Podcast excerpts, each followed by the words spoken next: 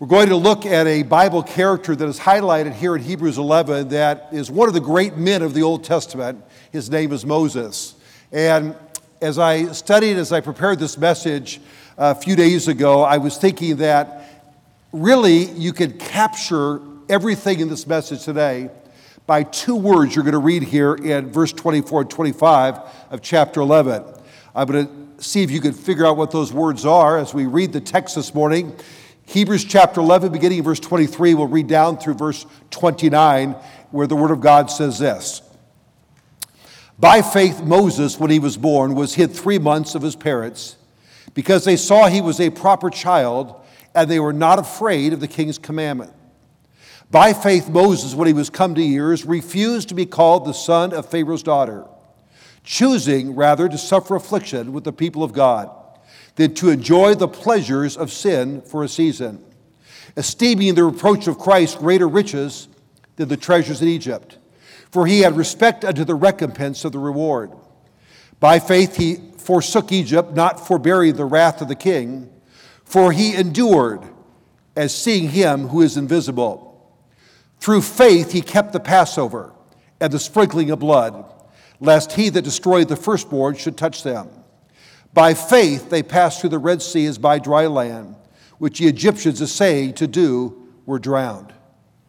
As we look at this passage, I would point out to you in verse 24 the word refused, and then in verse 25, the word choosing. In your life, much of what will happen in your life will be determined by what you refuse and by what you choose. That will really decide many important things in your life. And I hope as we look at this concept today and look at the model of Moses, it'll help us to think about our choices, what we will choose to refuse, and what we will choose to do in the years ahead. Oh, there's so many other great things in these verses. Esteeming the reproach of Christ. Do we think about that? Do we carry his reproach in our life? The f- issue of faith, by faith, through faith, by faith, 27, 28, 29. Today, I want you to think about this concept. What will we refuse and what will we choose? This morning, I'd like to draw your attention to the model of Moses. Let's pray. Lord, I've asked for your help for this message today. I know we have a lot of excitement, a lot of things going on, and we're preparing for youth conference, and it's thrilling to know that we have 26 churches that have never been here before, bringing young people to see West Coast Baptist College for the first time.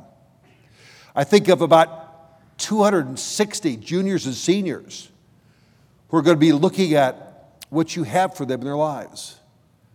I pray, Lord, that we can be good hosts and hostesses, and I pray we can encourage people. I pray, Lord, that you will work through the preaching, through the drama, through the singing. Lord, I pray for our students here. Four weeks from now, going out, some into ministry, others to minister across the country, and some to go home. I pray you help them to think about this concept of what to refuse and what to choose.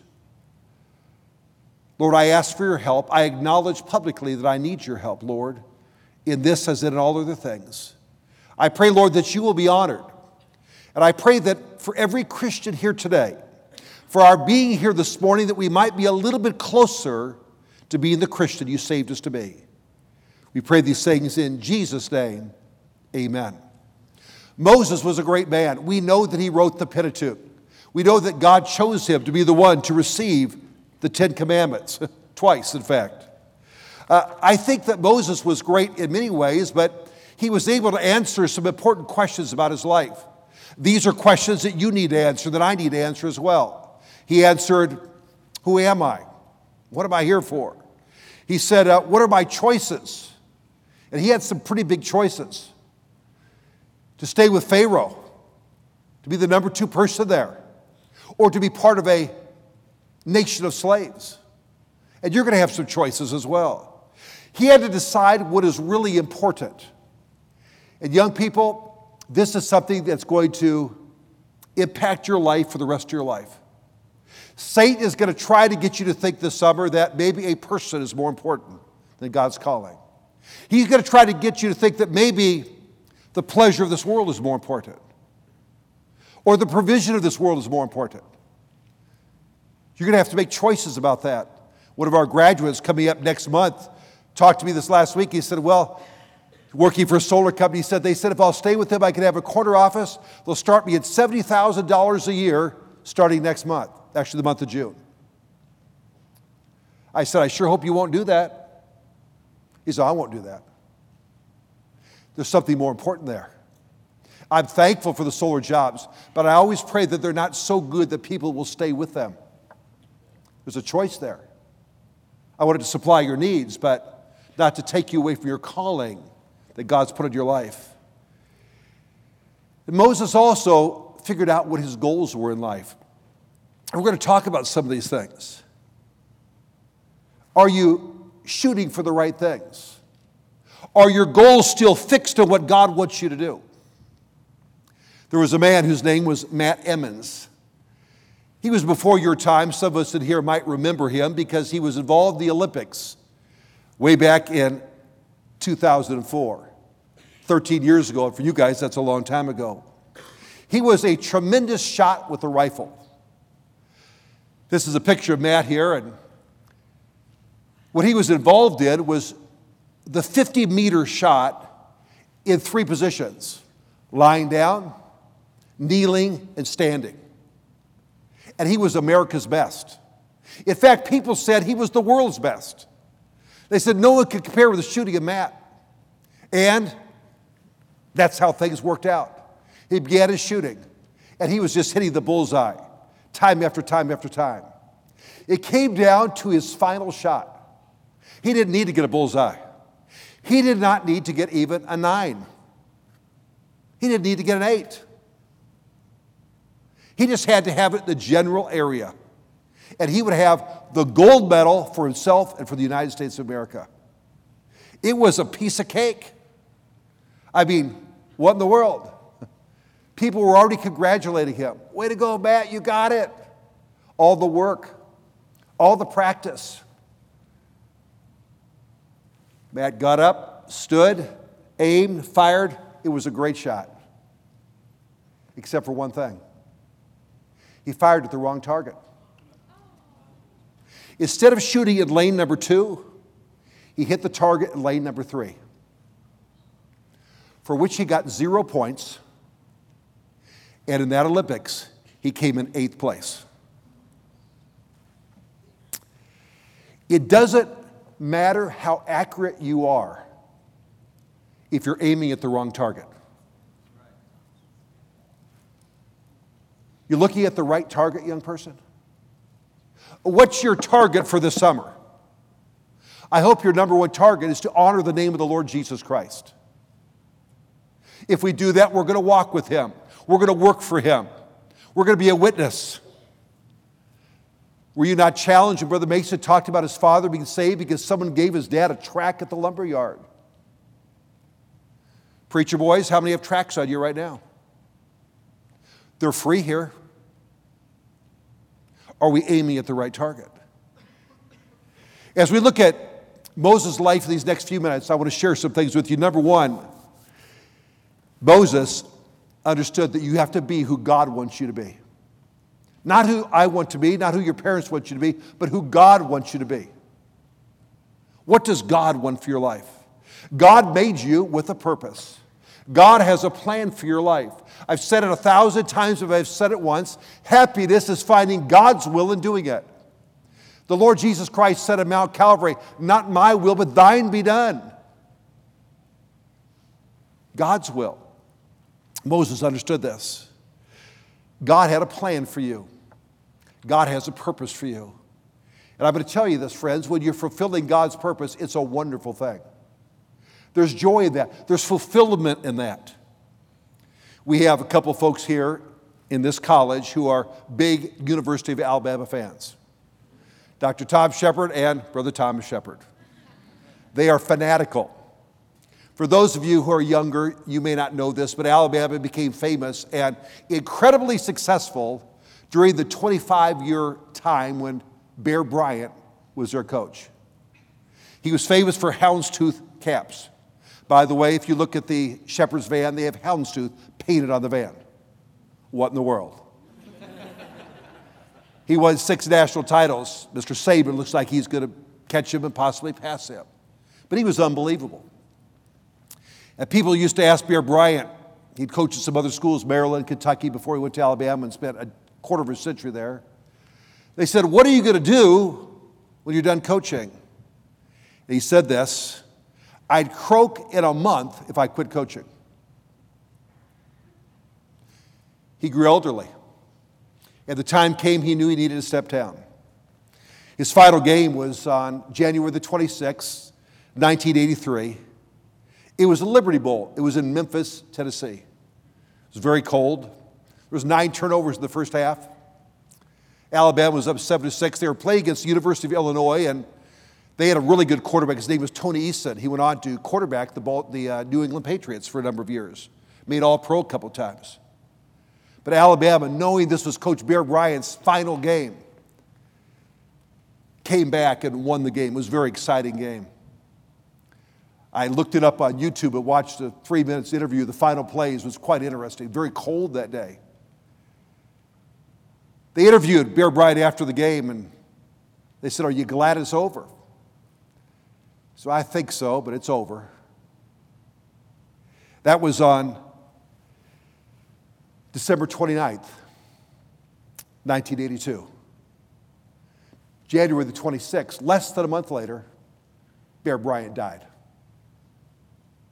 You see, he no longer had a purpose for living. It was a heart attack, but his purpose was gone. Moses had a purpose.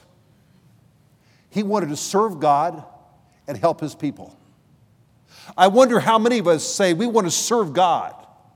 We want to help our country, our church, our place of ministry this summer. We want to get involved. We want to do what God would have us to do. Or are we just going to go through life? I read recently about a man named John Gardner who led a company called Common Cause. And in an interview, he said this He said, I met an old gentleman, a cheerful old guy, who would ask people this question What have you done that you believe in and are proud of? What have you done that you believe in and are proud of? Can I ask you right now? Will you look forward to, forward to the summer and say, you know what? I'm going to do things that I believe in and that I'm proud of this summer? Redeeming the time, serving the Lord Jesus Christ, making a difference. Will you do that? People answered him different ways. One person's, he wasn't a fierce interrogator, but he was delighted by one lady who said, Well, I did a good job of rearing my three children. Another man said, Why, well, I'm a good craftsman and I practice that, do my best with that. One lady said, I started a bookstore. It's the best bookstore for miles around. What do you believe in? And what are you proud of? Uh, those are all good things. But what we believe in has eternal repercussions, it can last forever. Think of the impact of that one man who gave a track, who led a man to the Lord, whose family is saved, who've impacted the lives of countless thousands because somebody did his job. Moses knew who God wanted him to be, and we didn't know who God wants us to be. I was greatly challenged by something I read recently. It's impacted my life. And again, some of you don't know the name, but his name was Dan Rather one of the most famous newsmen in American history. He was on a major news network every night. He succeeded Walter Cronkite at CBS. And Dan Rather was the anchor. It was on news every night. He was incredibly well compensated. He was world famous. I knew that, didn't care. But I read this little story, and this impacted me. Dan Rather wrote something out. And he wrote it out and he put it in a number of different places. Here's what he wrote out he kept this in his billfold, he kept it in his pocket, he kept it on his desk, he kept it on his dresser. And here's what he said Is what I am doing right now helping the broadcast? Is what I am doing right now helping the broadcast? Maybe we ought to ask ourselves is what I am doing right now helping the cause of Christ? When we turn to Instagram or Facebook or the novel or just decide to take another nap. He was sold out for CBS News. And in the world's eyes, he was very successful. And he said, I want to keep on my mind all the time are the things I'm doing right now helping my broadcast. I couldn't help but think, Dr. Getch, if we put our desk, are the things I'm doing right now helping West Coast Baptist College? But more important than that, helping the cause of the Lord Jesus Christ. How did your Saturday go before Resurrection Sunday? We had a family in our home, and I owe my wife much of this. They're our next door neighbors. Great illustration of America's land of opportunities from Nicaragua, the second poorest country in the Western Hemisphere. Came to America as a seven year old, couldn't speak English with his single mother. He now lives next door to me. He's an engineer at Edwards Air Force Base. He owns two homes in our subdivision, owns an apartment complex has his bachelor's and master's degree. And we've been to their home many, many times. I had a nickname for them. I called them the serial liars because they promised to come and promised to come and promised to come and never came and never came and never came and never came. But finally they came. Finally I was able to lead them to Christ. We, they're starting to come with regularity now, praise the Lord. We had him over for lunch on Sunday, and he looked at us, he said, Thank you for keep on, keeping on coming back. My wife would say that. I say, they're not coming. She'd bake something, we'd, I'd go over with them as a good little husband. the day before they came and got saved, they said, We'll be there tomorrow. And they've told us that so many times. I literally wasn't outside their driveway. I said, They're lying. Because I'm a man of great faith. but they finally came. And Oscar and Claire are interested in things of God. Finally. And I owe most of it to her. She'd always bake stuff to take to him. That's a family I mentioned maybe a year ago. They said, Thank you for not forgetting about us.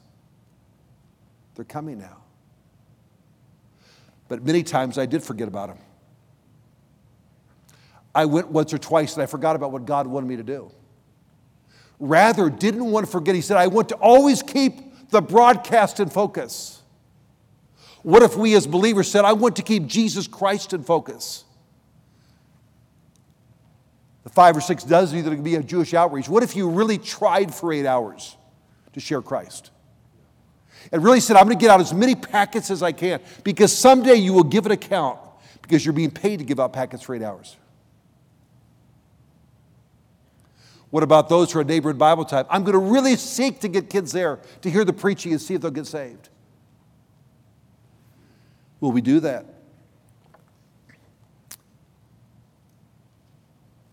Do we remember what we're there for? I love sports. I read the story not long ago and about Yogi Berra, who was a chatterbox behind the plate. He was a catcher for the New York Yankees, extremely successful. And early on his career, Hank Aaron played in one World Series. And Yogi Berra tried to distract him from what he's doing. He got up there, he said, Henry, you're holding the bat right. You're supposed to be able to read the label, which is what, at least that's urban legend. Maybe the bats don't crack as easily that way. You know, the, the trademark's supposed to be up when you swing the bat. Henry Aaron didn't answer him. He didn't change the bat.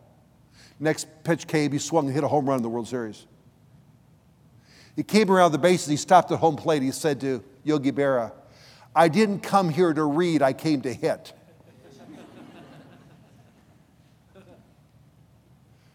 Are you going to be focused on what God wants you to be focused on this summer? The world will try to distract you.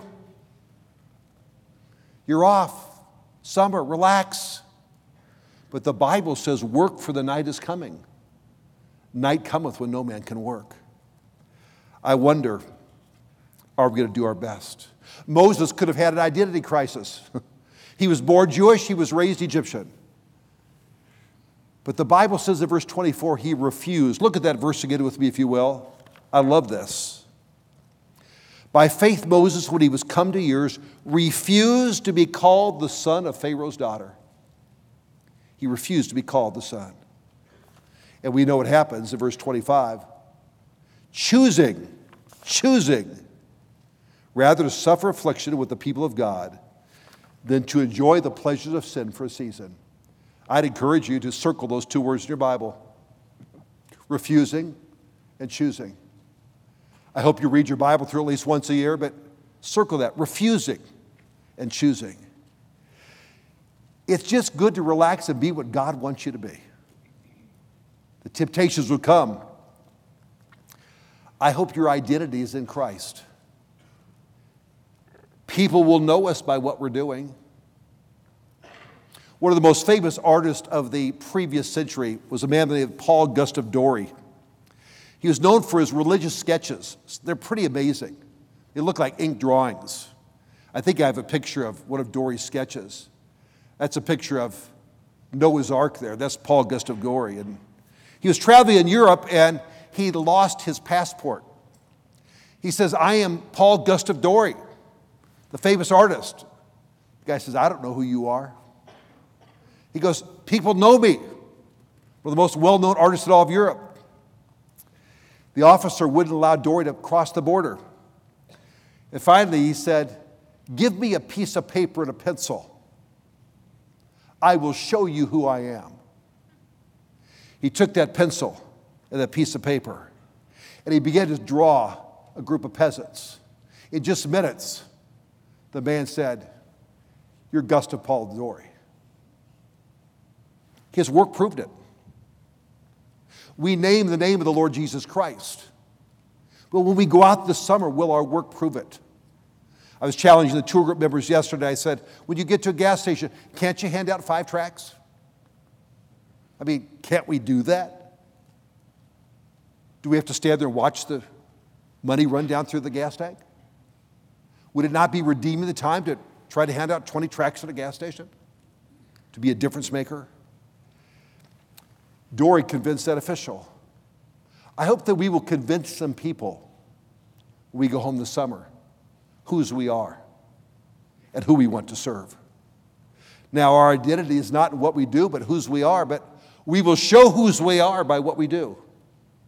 Our works will show that. Many years ago, here in the United States, a naturalist was walking through the forest. He found a young eagle that had fallen out of his nest, couldn't fly, and he took it home and he put it in his barnyard with the chickens. It would eat the chicken food, begin to behave like chickens. And one day a scientist came by and said, What's that eagle doing there with your chickens? He doesn't belong there with the chickens. And the man said, Well, he's lived with the chickens and he acts like the chickens. He's never learned how to fly. Chickens don't fly out of their coops. The man said, Well, that's not right. And he put him up on top of the chicken coop and said, Fly, try to push it. He hopped off, got down, started eating chicken food again. He got up on top of the house with that eagle and held him up, said, Fly. The eagle scampered down off the house and got down with the chickens again. The man said, This just isn't right. And eventually he took that eagle up on top of a mountain. He held him up towards the sky. He kept trying to push him up. And finally, with a trembling, a stretching of winds, that eagle lifted up and began to fly. By the way, once he started to fly, he didn't go back to the chickens. Some of you here this year have started to fly. You started to be a witness. You started your daily walk with God. When you go home, don't go back with the chickens.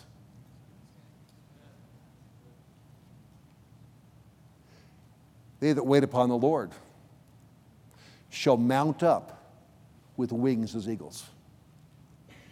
Wouldn't it be great if people who knew you said, man, they're just different? They're, they're up here now. They're soaring.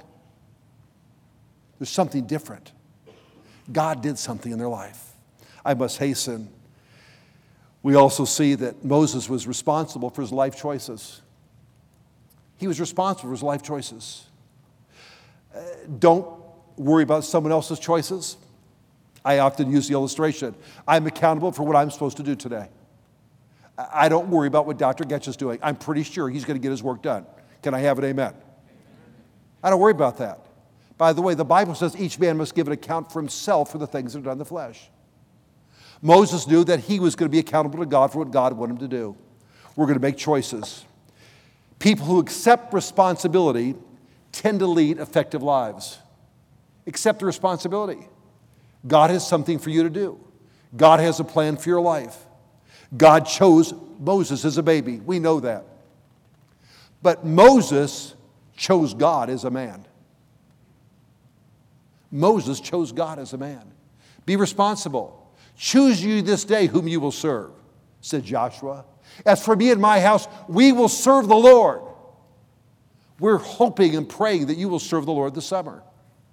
Oh, I have no doubt that Brother Stetson will serve the Lord, and Dr. Shetler will serve the Lord, Dr. Getch will serve the Lord, Pastor will serve the Lord. I want to serve the Lord. Will you serve the Lord? Moses said, I'm going to serve the Lord. I'm going to have my life count for something. Your happiness will be determined by your character in life. Your character is determined by your choices in life. Decide right now, I'm going to make the right choices. Some will try to dissuade you from the right choices. Maybe they're going to try to get you to go to some movie with them or hook up with some old friends or listen to some old music. When Moses left Pharaoh's house, he left Pharaoh's house.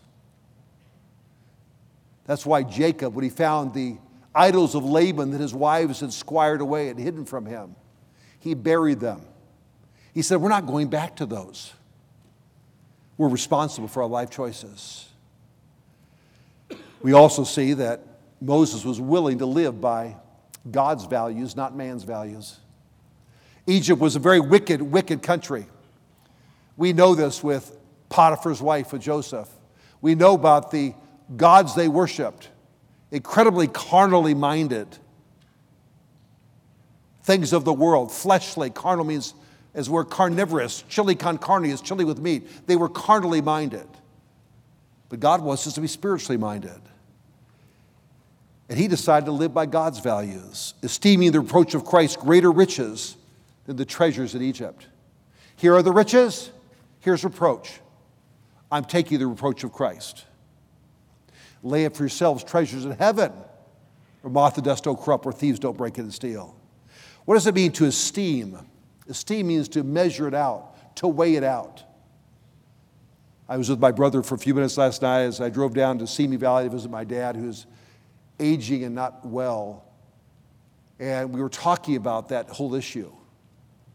And I'm going to tell you, folks, we ought to be far more concerned about our eternal IRA than our earthly IRA. What's going to last beyond this world? What's going to matter? People in the world are really frantically seeking after three things. You can see it everywhere. They're looking for pleasure, they want to feel good. They're looking for possessions. I want to have a lot. Then after that, I want to get more. And they're looking for power. I want to have fame, prestige, power. I want to be in charge of things. But the Lord tells us to die to self, to crucify the flesh daily. There's a maturity to that.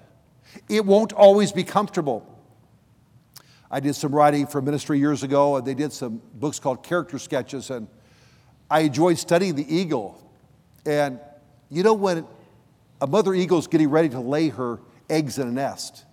She starts off with sticks, even stones in that nest to make it very strong. If you ever seen a picture of an eagle's nest, it's huge, often way up in the cleft of a tree or up on a, on a, on a cliff somewhere. But it would be very comfortable, very, very uncomfortable to get in that nest. So then she begins to take feathers or fur from animals she's killed and puts that inside of the nest. So when those baby eagles hatch out of their eggs, it's very comfortable in there. But eventually, it's time for those baby, baby eaglets to leave the nest. And the mother will reach down to that nest and she'll take the fur, uh, the soft things that are there, the old feathers, and she'll begin to throw them out of the nest maybe the wool that's in there. Now all of a sudden, it starts getting a little more prickly. You know what that, what that causes? That causes those baby eagles to want to get out of there. It's not comfortable anymore. They want to get away from things that poke them and prick them. They get up on top of the nest. And a lot of times the mother eagle will literally knock them off the top of the nest. They start falling down. She'll swoop down under them and she'll lift them up, lift it up on wings of eagles. She'll get up high, then she'll jump out before them and force them to start using their wings. You're in a comfort zone here at West Coast Baptist College. You hear the Bible taught, you hear preaching in chapel, you see great church services going on. You may be going out to a place where it's a little bit more uncomfortable, where you might get prodded and pricked by some things. And I believe that's because God wants us to soar.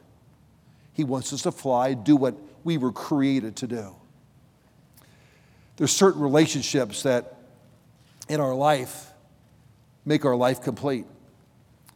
The number one relationship is our relationship with the Lord. He wants us to walk with Him and talk with Him. Beyond that, if you're fortunate, God will give you a spouse who'll be your helpmate, who'll be your completer in life. That's a wonderful thing. But thirdly, it's doing what God wants you to do. We're a Christian, first of all. We get involved in a marital relationship. That's a wonderful thing. Uh, the home is the first institution God created. But then God has a calling for your life, and He has a calling for my life. That's a great thing to know. The world oftentimes does not have this. I wrote down a few quotes. H.G. Wells, a famous historian and philosopher, said at age 61 I have no peace. All life is at the end of a tether. Byron, the famous poet, poet laureate, said this My days are in yellow leaf, the flowers and fruits of life are gone. The worm and the canker, the grief for mine alone. Wow. The worm and the canker and grief for mine? Thoreau, transcendentalist, American writer, who wrote Walden, among other things, said this Most men live lives of quiet desperation. Ralph Barton is someone who lived in our generation. He was a very famous cartoonist. He would draw sketches of movie stars, actors, people in high society. He left this note pinned to his pillow. I have had a few difficulties. That's Mr. Barton. That's one of his cartoons for Puck Magazine. He said this I have had few difficulties. I've had many friends. I've had great successes. I have gone from wife to wife and house to house. I have visited great countries of the world, but I am fed up with inventing devices to fill up 24 hours in a day. he took his own life. He had what this world offered, but it was empty. There was nothing there. The Bible says this no man can serve two masters, for either will hate the one and love the other, or he will hold to the one and despise the other. Ye cannot serve God and mammon. What will we serve this summer? It's easy to say yes to God, but I find in my life sometimes it's hard to say no to everything else. Satan will offer things that we have to learn to say no. Choose you this day whom you will serve. James chapter 1 verse 8 says a double-minded man is unstable in all his ways. Will we be single-minded? Lord, I'm called to serve you.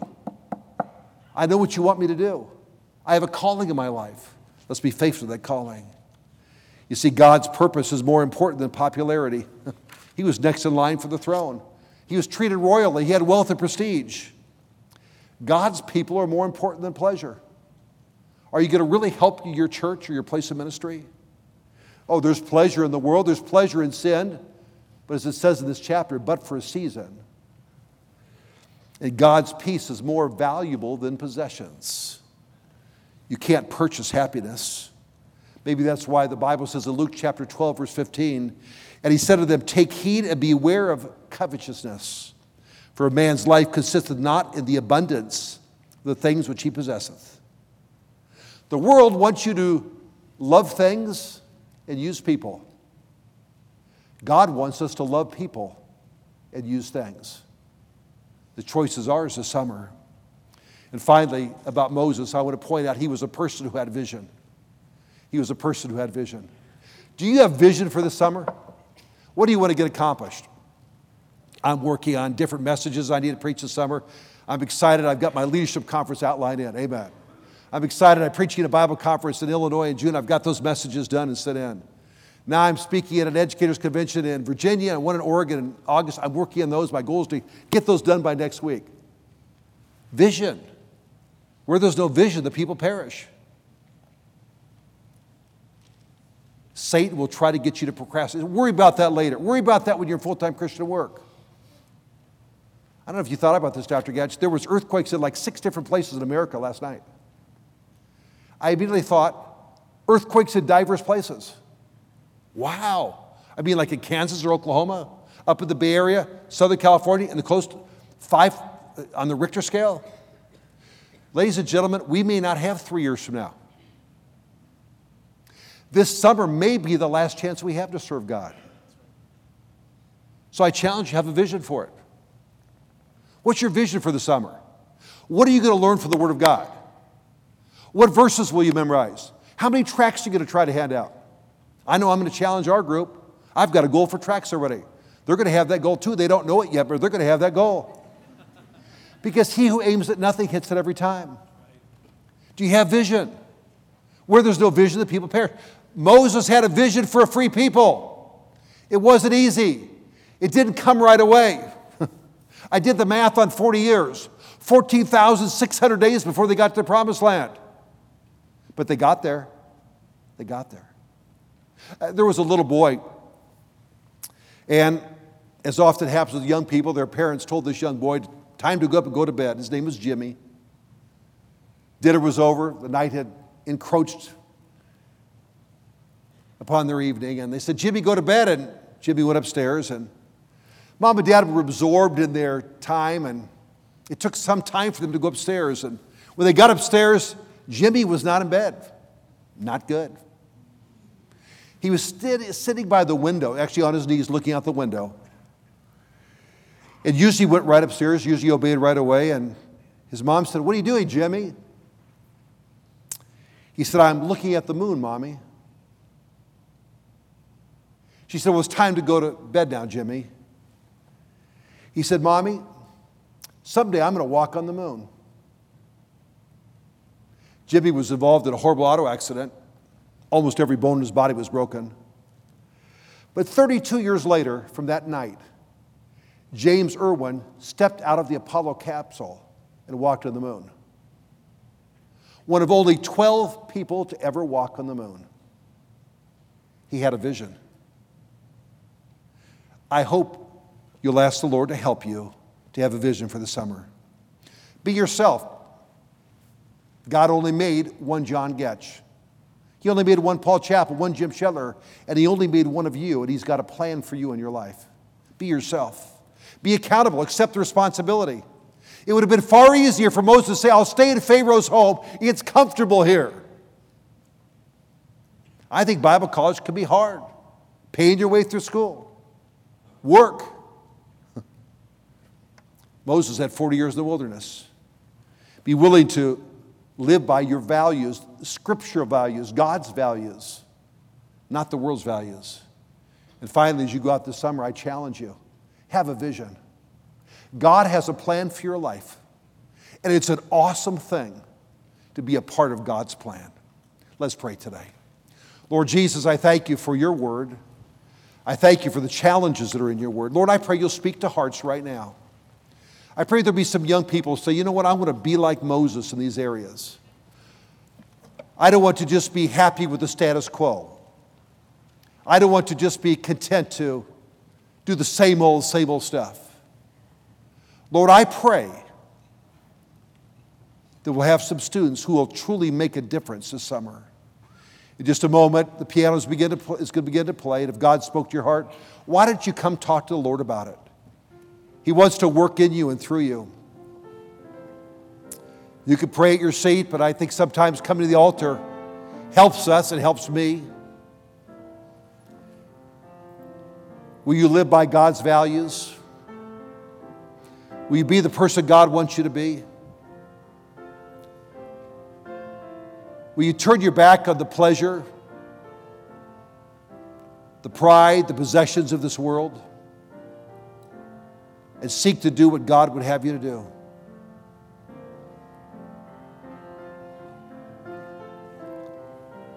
I firmly believe that the folks in this room could impact our country this summer